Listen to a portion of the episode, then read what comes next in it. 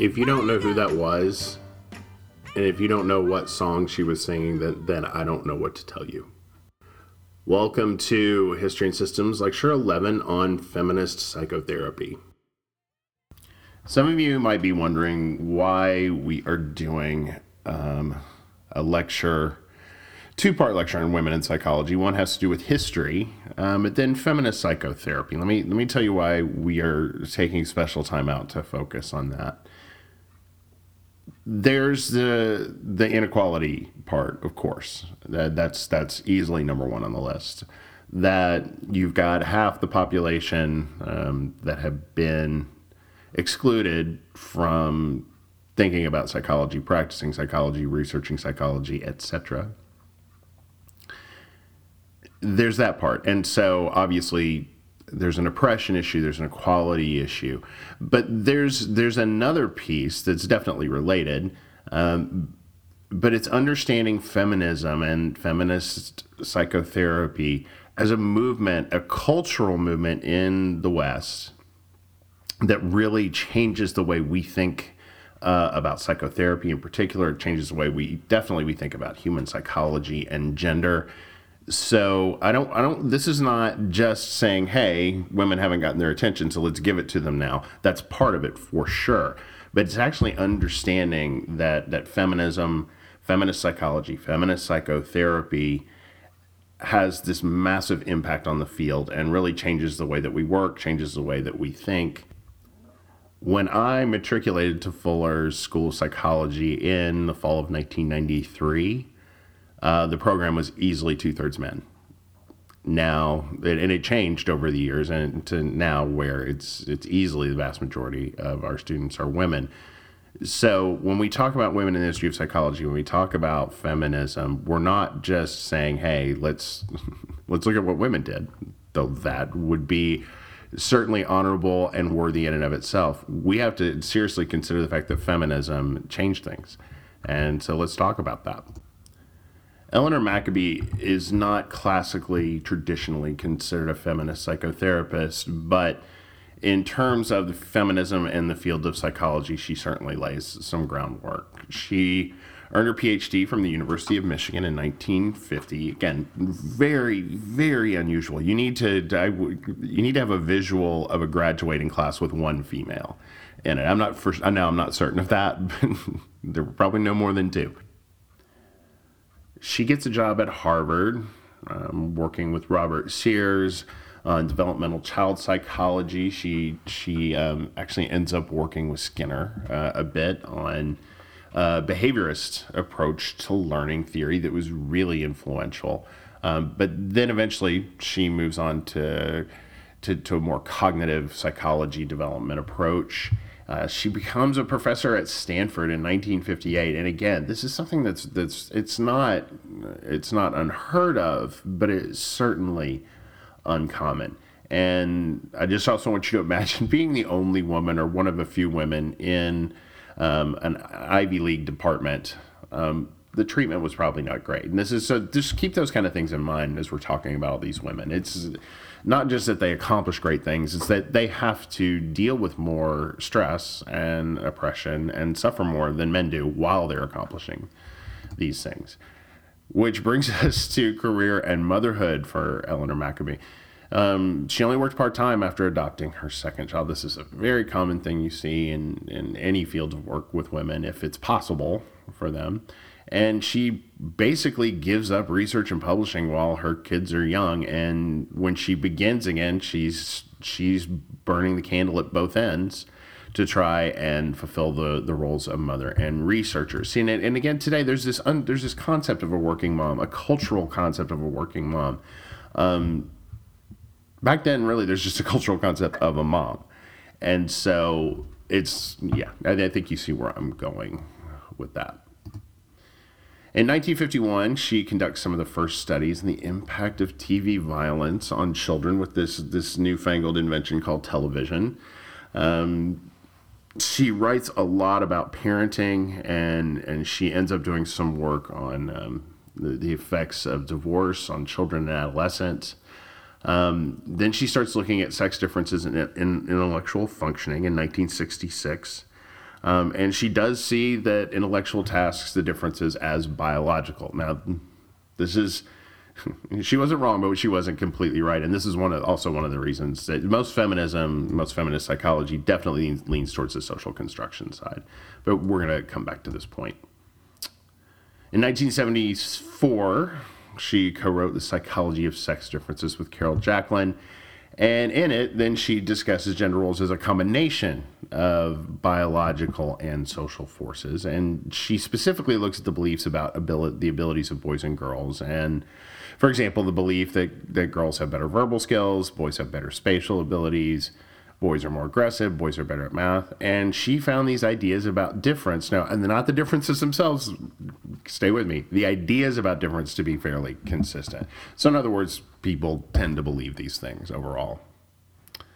Um, and the book was praised for its ideas, but it criticized for its conclusions that biology is central. And again, this is a this is a theme that's very big in in gender studies. It's very big in feminism. Very big in psychology. It's it's really nature versus nurture, and it's always part of the discussion. In 1981, she launches a longitudinal investigation of gender differences in children during their first six years. Um, looks at, like as I said, she looks at families going through divorce, and basically looking at gender differences and trying to understand them.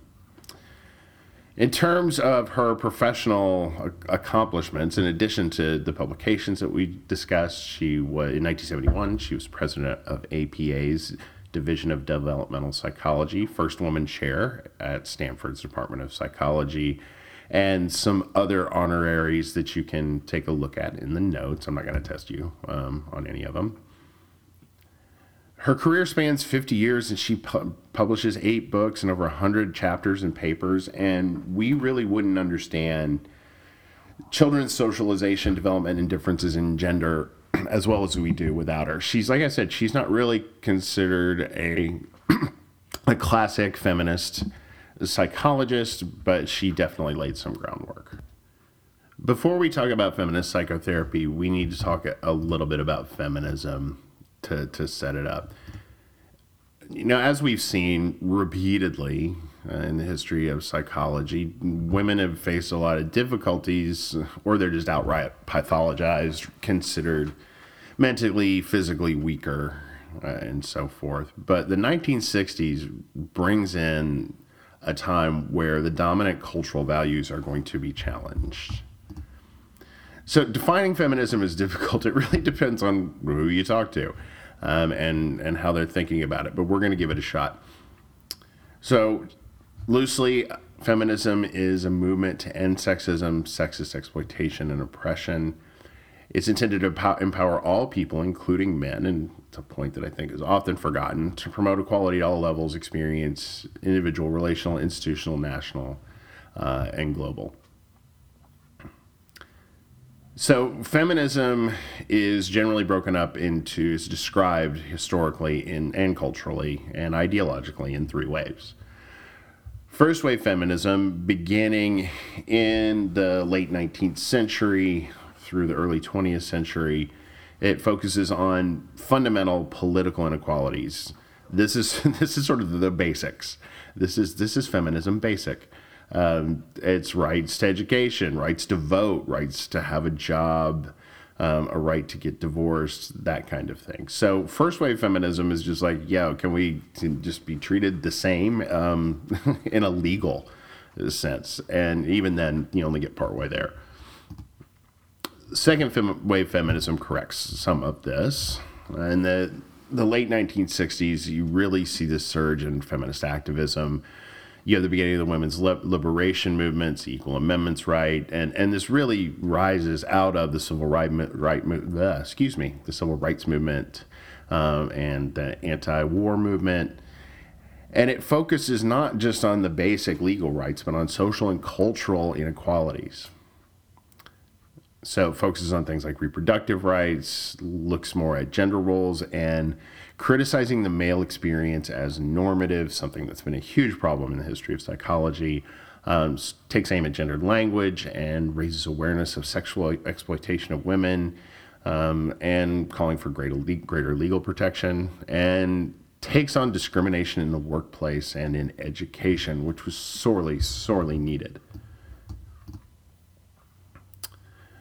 Second wave feminism really highlights the fact that women's issues need to be included in the discussion, not neglected. The big the big saying, I don't know if they would call it a motto or not in second wave feminism, is the personal is political. So, one of the ways that you get around um, somebody who's oppressed complaining about their, their lack of equal rights is you try to make this distinction between the personal and the political or the personal and professional Second wave feminism is saying that the personal is professional for, for women a lot. There are parts of a woman's experience that works both directions. Their, their personal lives affects their political reality, and the political reality affects their personal lives. Because patriarchy invades all elements of, of life, you know, intrapersonal, interpersonal, institutional, political, educational, professional, etc. And there are these implicit values in you know, in academia and in society that, that have to change. Um, a good example from psychology is Carol Gilligan. Now, I'm getting a little ahead of myself in talking about Gilligan just in terms of, of the timeline and conceptually, but you guys are smart and you'll be able to keep up. I haven't talked about Kohlberg yet. Um, I'm going to talk about Kohlberg uh, a little later. Um, and so a lot of her work is in reaction to, to his, but you can keep up just fine. So Gilligan critiques the standards of moral competence in Kohlberg's stages of moral development as masculine rather than universal. And now, as I'm talking about this, I really, we really need you to go for Kohlberg stages first.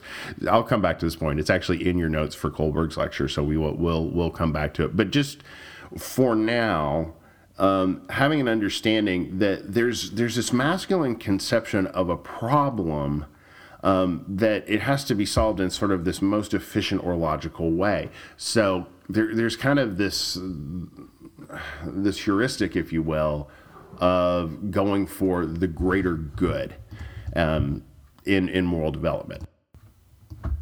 One of the problems that that Gilligan cites in this is that there's a difference between being guided by abstract moral principles and real demands for justice, um, whether it's personal, individual, or, or collective. Gilligan points out that women tend to be more relational and more contextual, balancing care and responsibility for others. So Gilligan observed that the majority of women prefer to discuss concrete situations and emphasize caring for others here and now, immediate, real world where men will do things like come up with these highly implausible scenarios like being in a lifeboat with a few you know a handful of different people um, or having you know um, a, a, medication only one pharmacist has it and it's you know et cetera et cetera. Men came up with these these really far-fetched situations to te- test moral judgment um, where women are like okay is you know, is is the baby okay? Are we okay? Kind of questions. Um, and so she criticizes Kohlberg's moral model um, as, as, looking at the male ideal uh, of what. Sorry, I'm having a hard time talking today. Um, of of what morality is. So, following second wave feminism, we have, of course, third wave feminism. It begins in the early 1990s and it responds to what it perceives as the failures of second, first and second wave feminism, um, and even a, as a backlash to second wave feminism, because there are these essentialist views of, of femininity. Um, first and second wave feminism still lean toward an essentialist view of gender, which I'll talk more about in a second. And also there was this, this very very important criticism of first and second wave feminism that that really the, the views overemphasize the experience of upper middle class white women. And i can't i can't understate the the importance of this distinction. Um, because if you're and this this happens this is not just in feminism this happens all over psychology and all over the place that when we do and this happens frequently when we're talking about minorities, oppressed classes, when we start talking about their experience, we tend to start with people that are higher in SES. In other words, people who tend to be educated or around educated people, people who are around universities, professionals, that kind of thing. And so it compl- so sec- first and second wave feminism really don't recognize diversity in a way that makes the feminism truly effective for all women, all people. So, in addition to gender, you have to realize that that ethnicity, culture, religion, and sexual orientation, all these things are central, and there is, and and this is one of big third wave feminism's biggest contributions, is that there's no single, all-encompassing ideal. Third wave feminism is very much a child of postmodernism, and and I, I mean I mean that in a good way for sure, um, because it basically says you know that we can't assume that there's just one female experience um, that, that we have to understand that based on all of these other factors, there are a range uh, of experiences that women have. So, as I alluded to before, there are very broadly speaking two approaches to gender. Uh, and this might come up at, at, some point later on an exam. So, two approaches uh, to gender one is essentialist, and this says that women are different than men at a biological level uh, and the problem is that culture esteems the male perspective over female. The other approach is social constructivist, and this says men and women are socialized differently. Society shapes the feminine aspects of women, but the differences are not essential. So, a, a simple way to think this is na- nature and nurture, right? Um, we could talk about current thinking on this forever most of the stuff that I I read in in the sexuality literature um, really emphasizes the fact that that it's both. That it's it's actually considered kind of naive now just to take an essentialist or just to take a socialist social constructivist approach. Now, I want to be very clear about this because this often gets oversimplified and misunderstood when I say it. I'm not saying it's 50% essentialist and 50% constructivist and they have an equal force. I'm not saying that even a little bit. Um, I'm just saying there's that most most of the science, most of the literature out there agrees that that these are two forces that that interact. Um, now, how much the variability is on each side, if that can even be answered, it's going to be different for everyone. So I just want to be, be clear about that when I'm kind of talking about the, the current state of the field.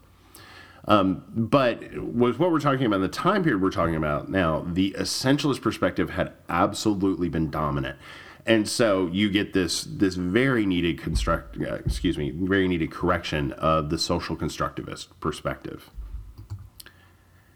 so this brings us to feminist psychotherapy it's initially developed to correct for sexism and bias in psychological theory diagnosis and practice and provide women with gender aware and sensitive mental health services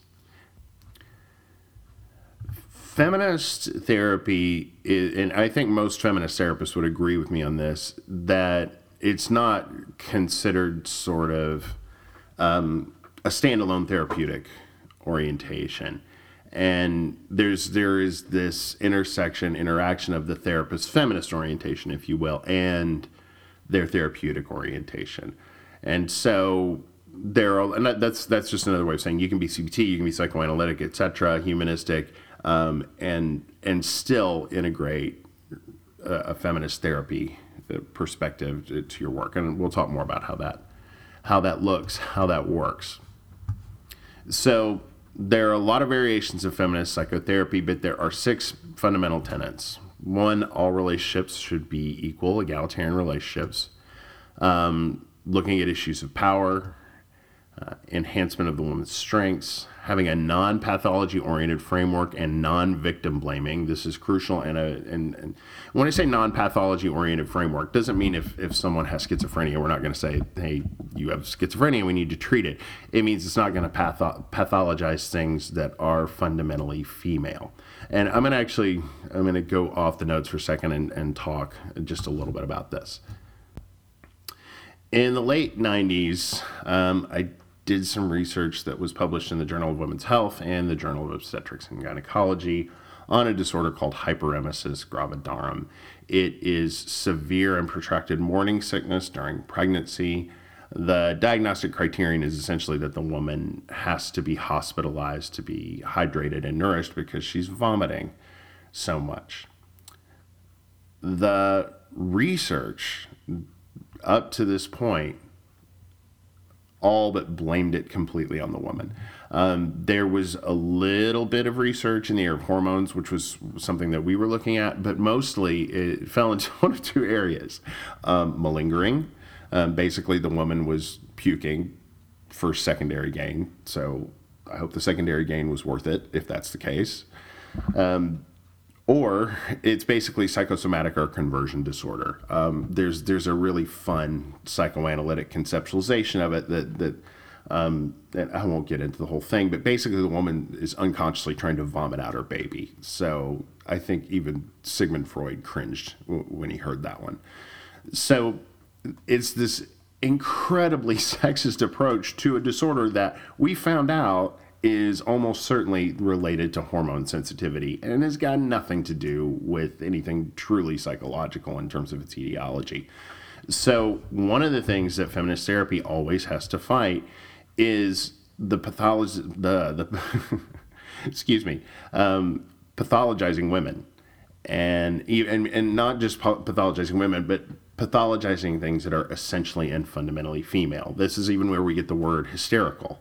Uh, and this is a big part of, my research was actually looking at this hysteria diagnosis um, that that is very sexist. It's I mean it's even rooted that the Greeks thought that hysteria resulted when the uterus would would wander around the body. Siri, I'm not talking to you. Hysteria does not sound like Siri. Um, yeah, and wander around the body, and that's why women would, would get these extreme psychological symptoms. In medicine, it is much more common to see a psychosomatic or conversion disorder diagnosis and a malingering di- diagnosis for women than men, just by far, by far, by far. And so there's constantly this framework that that feminism has to push against all the time that tends to pathologize women more. Feminist therapy also emphasizes education and acceptance and validation of feelings of the woman's experience. A feminist therapy approach to understanding problems really does pivot back to this idea that the personal is political. Uh, the quote I've got here from Enns 2004 personal problems are often connected to or influenced by the political and social climate in which people live. And so understanding context at context, excuse me, at multiple levels is really crucial in understanding someone's experience.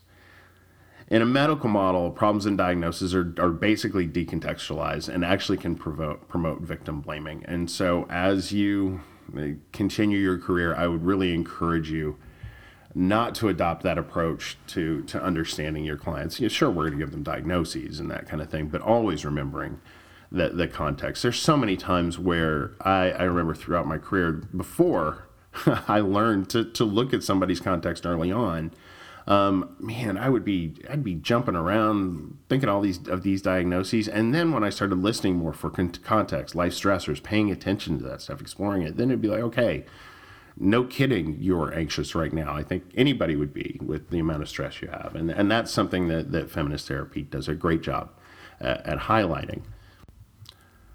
So, next, I'm going to talk a little bit about third wave feminist psychologist hero Laura Brown. Let's start with a, a quote from her seminal work, Subversive Dialogues. She says For social constructivist radical feminists, differences between women and men, while meaningful within a particular social and interpersonal context, are simply artifacts of that context built by the social discourse, as it were, rather than essential to and inherent in being female or male. For Laura Brown, feminist therapy is about subverting patriarchy and the damage that it does to, to people's lives. She says the first and most important, quote, client of feminist therapy is the culture in which it takes place. The first and foremost commitment of feminist therapists is to radical social transformation. So, in feminist therapy, According to Brown, the purpose of therapy is empowerment of the client for social change, not necessarily eliminating distress. This is this is a radical difference. A client experiencing greater awareness and distress over destructive social realities is a positive therapeutic outcome, even if they might not necessarily feel better. Um, and so, post therapy, a client's world can look different, and not just in the way it actually looks when they look at their world, but but actually the way they see the world. So this is important. Feminist therapy actually has something kind of akin to existentialist therapy in, in this regard. Um, you know, the, they're basically saying, no, we're not we're not just going to teach you coping strategies for all this oppressive crap that's going on around you. We're going to make you aware of it, and we're going to teach you how to fight it. Fight it, and that might not make you feel good all the time. And, uh, but otherwise, Brown says that, that therapy can actually contribute to the ills of society. Feminist therapy requires constant awareness on the part of the therapist that the relationship with the client occurs within the social and political framework. And so therapy seeks to uncover or make explicit the ways in which this context shapes meaning, even in the therapy room. Therapy should actually promote resistance, the refusal to merge with dominant cultural norms, and to attend to one's own voice and integrity. Uh, I wish we were in class today to talk more uh, about this because I've got stories. I'm sure you all have stories about where you can actually see examples of patriarchy in the, the therapy room and whether they're in these kind of micro expressive ways or even the structure of therapy and, and all kinds of things. And one thing that would be fun to talk about is that that uh, yeah and i'd like to hear your all's experiences sometimes it's hard to confront these things with clients because they've internalized the value so much um, that they're not really willing or interested in, in having a serious conversation about it. But that's that's another conversation for another time that hopefully we get to have. I don't know if feminism is going through a new wave yet, but it feels like it. Maybe this is like wave 3.5 because now feminism, feminist therapy is taking diversity much more seriously and understanding that the feminist movements we have really do reflect the experiences of white upper class middle upper middle class women. I remember that i was at a, a conference once talking to somebody's talking to somebody about about their research um, about um, polyamorous relationships. And one of the things they came up with was a surprising lack of anything that looked like misogyny or, or, anything like that. And then I asked about their sample, and yes, lo and behold, it was it was mostly white women, middle class, uh, white people, middle class and above. And so it's it's crucial to understand that, and it's it's sadly ironic um, that there are implicit values even in feminism uh, that can be discriminatory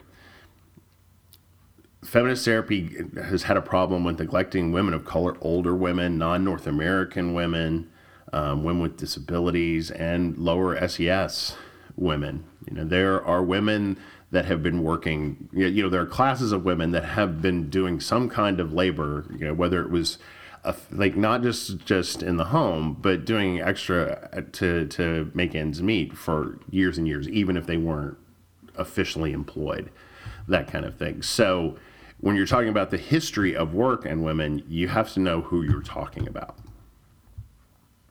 So, to work toward a truly multicultural feminist therapy approach, uh, theory building has to be done by a diverse body of researchers and theorists, not just diverse research and theory, but diverse researchers and diverse theorists. Um, and white therapists need to do a better job of identifying their often unspoken privilege and you have to and, and like I said, there's a lot that, that connects um, feminist therapy to, to humanism, to existentialism, and that it's kind of phenomenological, especially third wave feminism. Say, what is this person's lived experience? And you can't also can't assume that it's the primary lens um, for for everyone's experience. Things like sexual orientation, ethnicity, class. Um, I would also add religion. I, I think is an important one uh, can be more salient of elements of, of one's identity. Um, and so understanding that, and again, taking a phenomenological approach and understanding what is this person's perspective based on their lived experience. This is Le Tigre's Feminist Anthem Hot Topic. Thanks again for your kind attention.